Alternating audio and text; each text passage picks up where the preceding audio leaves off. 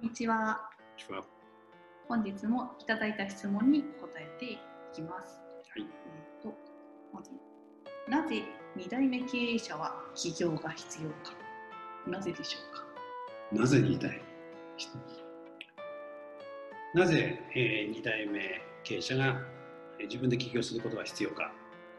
えー一番大きな理由は、えー起業するまでの間に会社経営の実は全てが詰まってると言っても過言ではない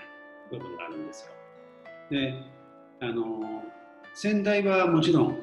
一番最初に、まあ、あの会社を起こしてから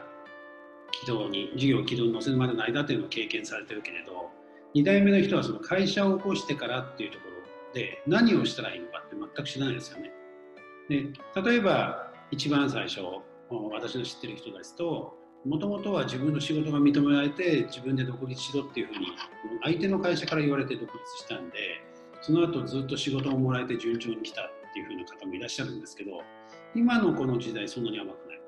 でこれからその新しい事業を作っていくっていうところに際して企業の経験がないと一から事業を作るっていうことに対してそのまず向き合う姿勢が全然違います。っていうのはお金で苦労したことはない基本的にその金融機関との関係もできている状態からスタートするのとそれを一から作っていかなければ状態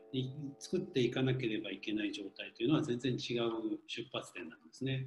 そういったことをきちんと経験してから、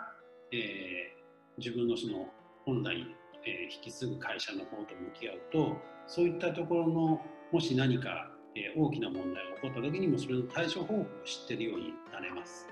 ただやっぱりその後を継いだだけっていうとその一番最初にどういったことをやったらお金を借りられるのかとか新しい顧客を見つけることができるのかとかっていうことを全く知らない状態でただ経営だけ引き継ぐような形になってしまうので何か起こった時に対処方法を知らない経営者になってしまうですから企業をより長く存続させるためには自分で一から企業を起こしてみるっていうことが非常に大事になってくると思っています。ゼロから1を作っていくっていうことに対して、えっと、一番大変なのは借り入れっていうところですかね。多くの人が資金ショートで事業を潰すっていうのは割と多いですね。あの統計的にもこれは国の方の、ね、データからもきちんとそういったのが出てるんですけどその資金ショートしちゃうっていうのの原因の一つっていうのはもちろんその事業の見通しが甘かったっていうところになるんだけれど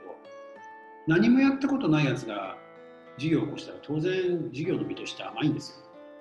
でも甘いところにじゃあどうしたらそれを継続させられるかっていうところがやっぱり資金調達になってくる。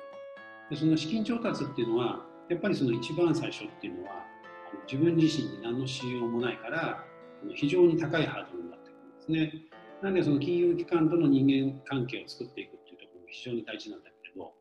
もう一つその金融機関からの信頼を得るために自分がどれだけ勉強してるっていうのを PR することも非常に大事です。あのこの社長はちゃんと勉強して考えてここまで来てるなっていう印象を金融機関の担当者に与えることによって金融機関が味方についてくれます。なんでやっぱりそういったところも踏まえて自分で一から勉強して01の勉強することによってそれがいろんなところに来てくるっていうことにつながっていくと思います。えー、2代目として会社を引き継ぐにしても、0から1の企業の部分っていうのを知っておいた方がいいということですね。はい、はい、わかりました。ありがとうございました。